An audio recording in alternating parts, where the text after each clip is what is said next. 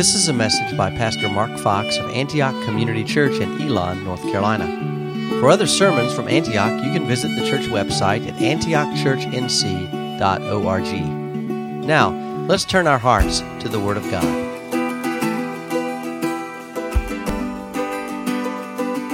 With my lovely wife, Janelle, and our children, Madeline, Tyler, and Zachary. For the last several weeks, we have been celebrating the season of Advent, and each Sunday we've had a different theme. Uh, the first was uh, hope, and was followed by peace, joy, and today's uh, theme is love. And I thought, how can I expand on love in four or five minutes?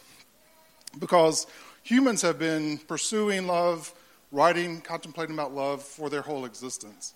We know that uh, the ancient Greeks thought about this and developed four different types of love. The love that I have for my wife is different than the love that I have for my kids, which is different than the love I have for you as my brothers and sisters in Christ, which is also different than the love that I have for uh, God. Uh, even more recently, uh, Dr. Chapman developed his five love languages, and I have learned that if I remember those and express those to my wife, I'm less likely to sleep on the couch at night. Um, but I thought for sure that love had to be the most common theme of poets and songwriters, and so I Googled that and realized that I was wrong. Uh, when I looked at the list from, from that, when I Googled it, the Billboard chart songs from 1960 to 2009, these were the top 10 themes. And here they go discontent, heartbreak, loss, jadedness, pain, desperation, rebellion, escapism, confusion, and suffering. You'll notice love didn't hit that list at all. And as I thought about that, I thought, well, that makes sense, right? That's our culture. That's, our, that's who we are as a people. That's uh, what human nature often desires. That's what our sinful action deserves. That's our past. That would be our present and our future, except for the fact that God so loved the world. He gave his only begotten Son, who loved us enough to bear God's wrath on the cross for our sins, and loves us enough to want to spend eternity with him when we trust him. And it's this overwhelming great news that turns our songs from despair, confusion, loss, and discontent into the songs of hope, peace, joy, and love. And that's why we celebrate this Advent season and the love of our great King. Okay, so I had Isaiah 7:14. Therefore the Lord himself will give you a sign. Behold, the virgin shall conceive and bear a son and shall call his name Emmanuel. Um, Matthew 1 18 through 19. Now the birth of Jesus Christ took place in this way. When his mother Mary had been betrothed to Joseph, before they came together, she was found to be with child from the Holy Spirit. And her husband Joseph, being just a man, being a just man and unwilling to put her to shame, resolved to divorce her quietly. Matthew 1 20 through 21. But as he considered these things, behold, an angel of the Lord appeared to him in a dream, saying, Joseph, son of David, do not fear to take Mary as your wife, for that which is conceived in her is from the Holy Spirit. She will bear a son and you shall call his name Jesus, for he will save his people from their sins. Matthew 1 22 and 23. All this took place to fulfill what the Lord had spoken by the prophet. Behold, the virgin shall conceive and bear a son, and they shall call him Emmanuel, which means God with us. So I wrote a poem. I actually wrote it um, last year. I was going to give it as a collection of Christmas poems to my grand and grandpa, kind of like a Christmas gift but I only finished this one and then I kind of forgot about it. But they get to hear it now. So um, I love you guys. Merry Christmas. The beloved child. Shepherds watch their field by night. Then in the darkness they see a great light. Angels flying through the clouds, singing praises very loud of the baby born in Bethlehem. And off they start with every lamb. In the wooden manger he lay, with only a pillow made of hay, with the mourning doves to sing him to sleep. Lying there, he barely makes a peep. Mary, his mother, cried with joy to see born such a beautiful boy. With the brightest star above, his little eyes are filled with love. The wise men see the star as well, and they know it has a story to tell. So off they set, on their camels. This is a great journey, even for mammals. They did not know that on the cross he would lie, and there eventually he would die, but then come back to life he would, to save all who believe like they should.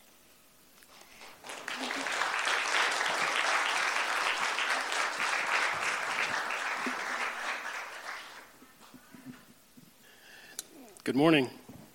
Thank you, Ellie. Wonderful uh, poem there.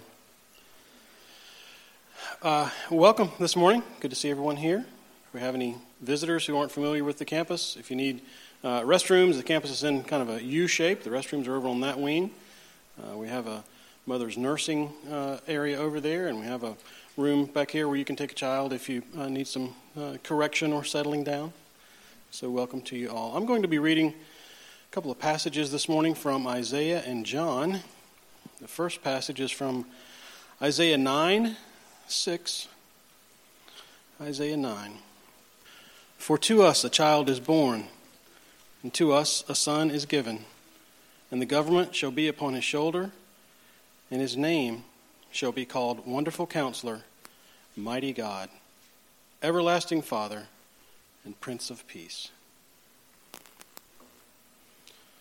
And over to John 14, 16, and 17. John 14, 16, and 17.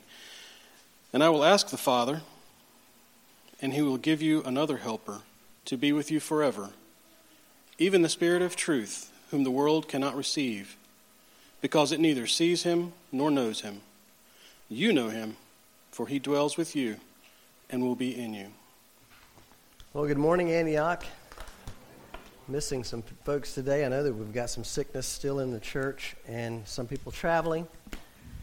Now, we were traveling last week, and we were thankful for your prayers while we got to see daughters and son and granddaughters, and it was a great time. And thankful for Vic. I know Vic is watching right now. Hey, Vic, we're all praying for your recovery.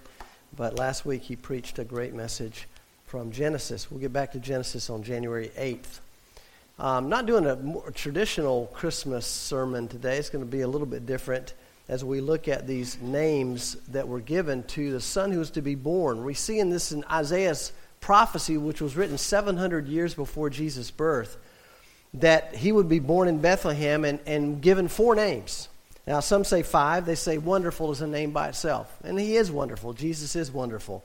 But others say, no, he, he was talking about him being a wonderful counselor, and he was that for his disciples as he lived with them and walked with them and talked to them and counseled them for three years. And then when he ascended, he sent the Holy Spirit, right? 40 days after he ascended, the Holy Spirit came, the third member of the Trinity, to live not with us, but in us, in all who belong to Jesus. That means we have his counsel all the time. 24 7, every minute of every day, and we need that, don't we? You know, there are two competing voices, right, we can listen to. There's the voice of the world that shouts to you, just do you, right? Just do you. Uh, live any way f- that feels good. By all means, don't let anybody just tell you to do anything that's going to cramp your style or make you unhappy. Because the most important thing in life is just to be happy.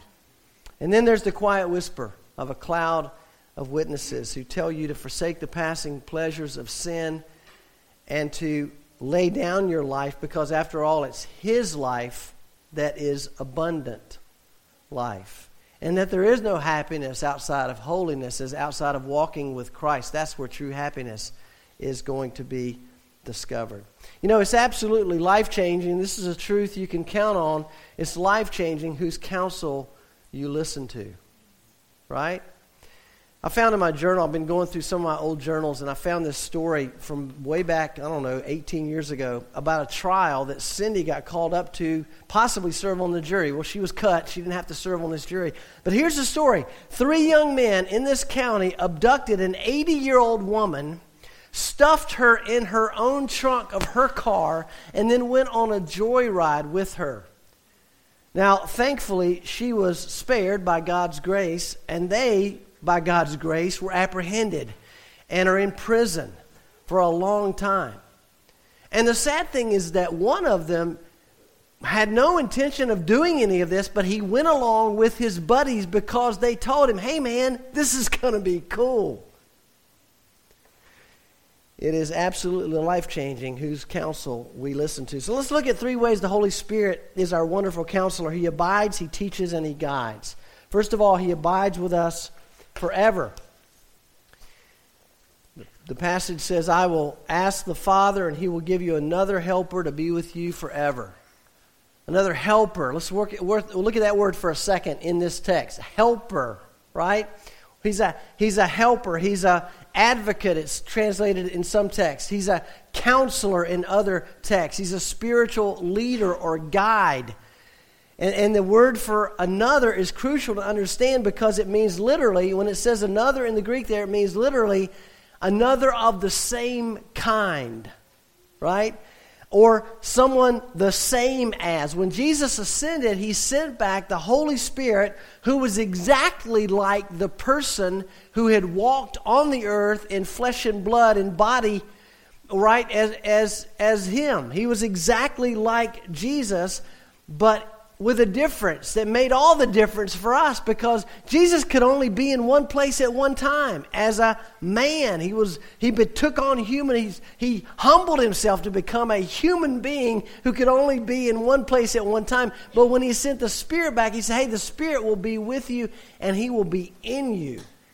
And it's amazing to think that the Holy Spirit is in millions of people right now. The Holy Spirit of God, who's not a thing but a person, the person of God, the Holy Spirit, is inside of millions of believers around the world right now. And of course, that includes all of us who know Jesus Christ as Lord. And the greatest counselor in the Lord in the world who lives inside of us. Some of us have been to counseling, right? Well, I wouldn't ask for a raise of hands because a lot of us have been to counselors, and there's no shame in that whatsoever. But the greatest counselor in the world lives inside of us. And his door is always open. And his phone is never busy. I know you enjoy this just as much as I do. One of our favorite things is to be put on hold, right? When we're trying to get help for something. I'm calling to get help for my computer or our internet's not working and I'm dialing this 800 number and finally they, you know, finally it says, "All right, now you will be transferred to someone who can help you." And the next thing you hear, love this, is a dial tone. You've been on hold for 20 minutes and now you have to call the number again. The greatest thing of all is that the Lord will not put you on hold. He will be there for us. He's the wonderful counselor who is always with us. Not only that, but his promise is that he will be with us forever. This gives us confidence to live each day with, with boldness. Remember, Charles Spurgeon said, that he, he, was, he was so sure of his salvation, he said, I would grab onto a cornstalk and swing over the fires of hell and look the devil in the face and sing, Blessed assurance, Jesus is mine. Well, that's the confidence that we have because of the Lord we know and the Spirit who indwells us. I remember a time years ago when one of my sons came to me and said, Dad, I'm, I'm not sure sometimes whether I need to come to you with a question or not, or whether I just need to pray about it and see what the Lord tells me. And he, and he hesitated for a second. And he said, But I guess I do know, actually, because if I take it to the Lord, but it keeps bugging me, and I can't get it out of my mind, then I know I'm supposed to come to you as well. I love that. You see what he was learning, even as a young man? That we should always take our problems and questions to the Lord our wonderful counselor, but the Lord also works through others. He works through parents, He works through elders, He works through disciplers, He works through friends, those who know the Lord and can help us. So that leads us to He abides in us and with us always. Secondly, He teaches us all things. In John 15, 26, we read, But when the Helper comes, whom I will send to you from the Father, the Spirit of truth, who proceeds from the Father, he will bear witness about me. The Holy Spirit lives in us not just to counsel us, but to continually remind us and teach us about Jesus. He's called the shy sovereign because he doesn't want attention drawn to himself, the Holy Spirit. He wants all the attention to go to Jesus. And so he lives in us to point us to Jesus, to help us to know Jesus better. That's a wonderful thing. He has the same character, the same ability, and the same purpose as Jesus. He bears witness of Jesus, and He is making us like Jesus. We are being transformed into the image of Jesus by the working of the Holy Spirit in our lives, aren't we? Well, that begs the question then how did Jesus feel about children? He loved them. He absolutely loved children. Will the Holy Spirit feel any differently? No. So the Holy Spirit, who is our counselor, who abides with us, will teach us how to love children like He loves children. And that includes loving them with discipline. That includes loving them with education, loving them with grace, loving them with mercy. Just like the Holy Spirit uh, loves us and Jesus loves us. How did Jesus feel about tax collectors and other filthy, rotten sinners? He loved them. He spent time with them, right? That's why they called him a friend of sinners. This guy, Jesus, he's a friend of sinners. The Pharisees wouldn't have anything to do with tax collectors and sinners, not Jesus. How does the Holy Spirit feel about sinners? The same way. He will teach us and he will transform us into the image of Christ in one way by making us have compassion and passion and love for sinners so that they can come to know Jesus as well. Have you ever asked the Lord and maybe specifically addressed the Holy Spirit in this way? And by the way, you can pray to the Holy Spirit, can't you? You can say Jesus when you pray. You can say Father when you pray. You can say Holy Spirit when you pray. Right? Three. Thank you for listening to this message by Pastor Mark Fox of Antioch Community Church in Elon, North Carolina.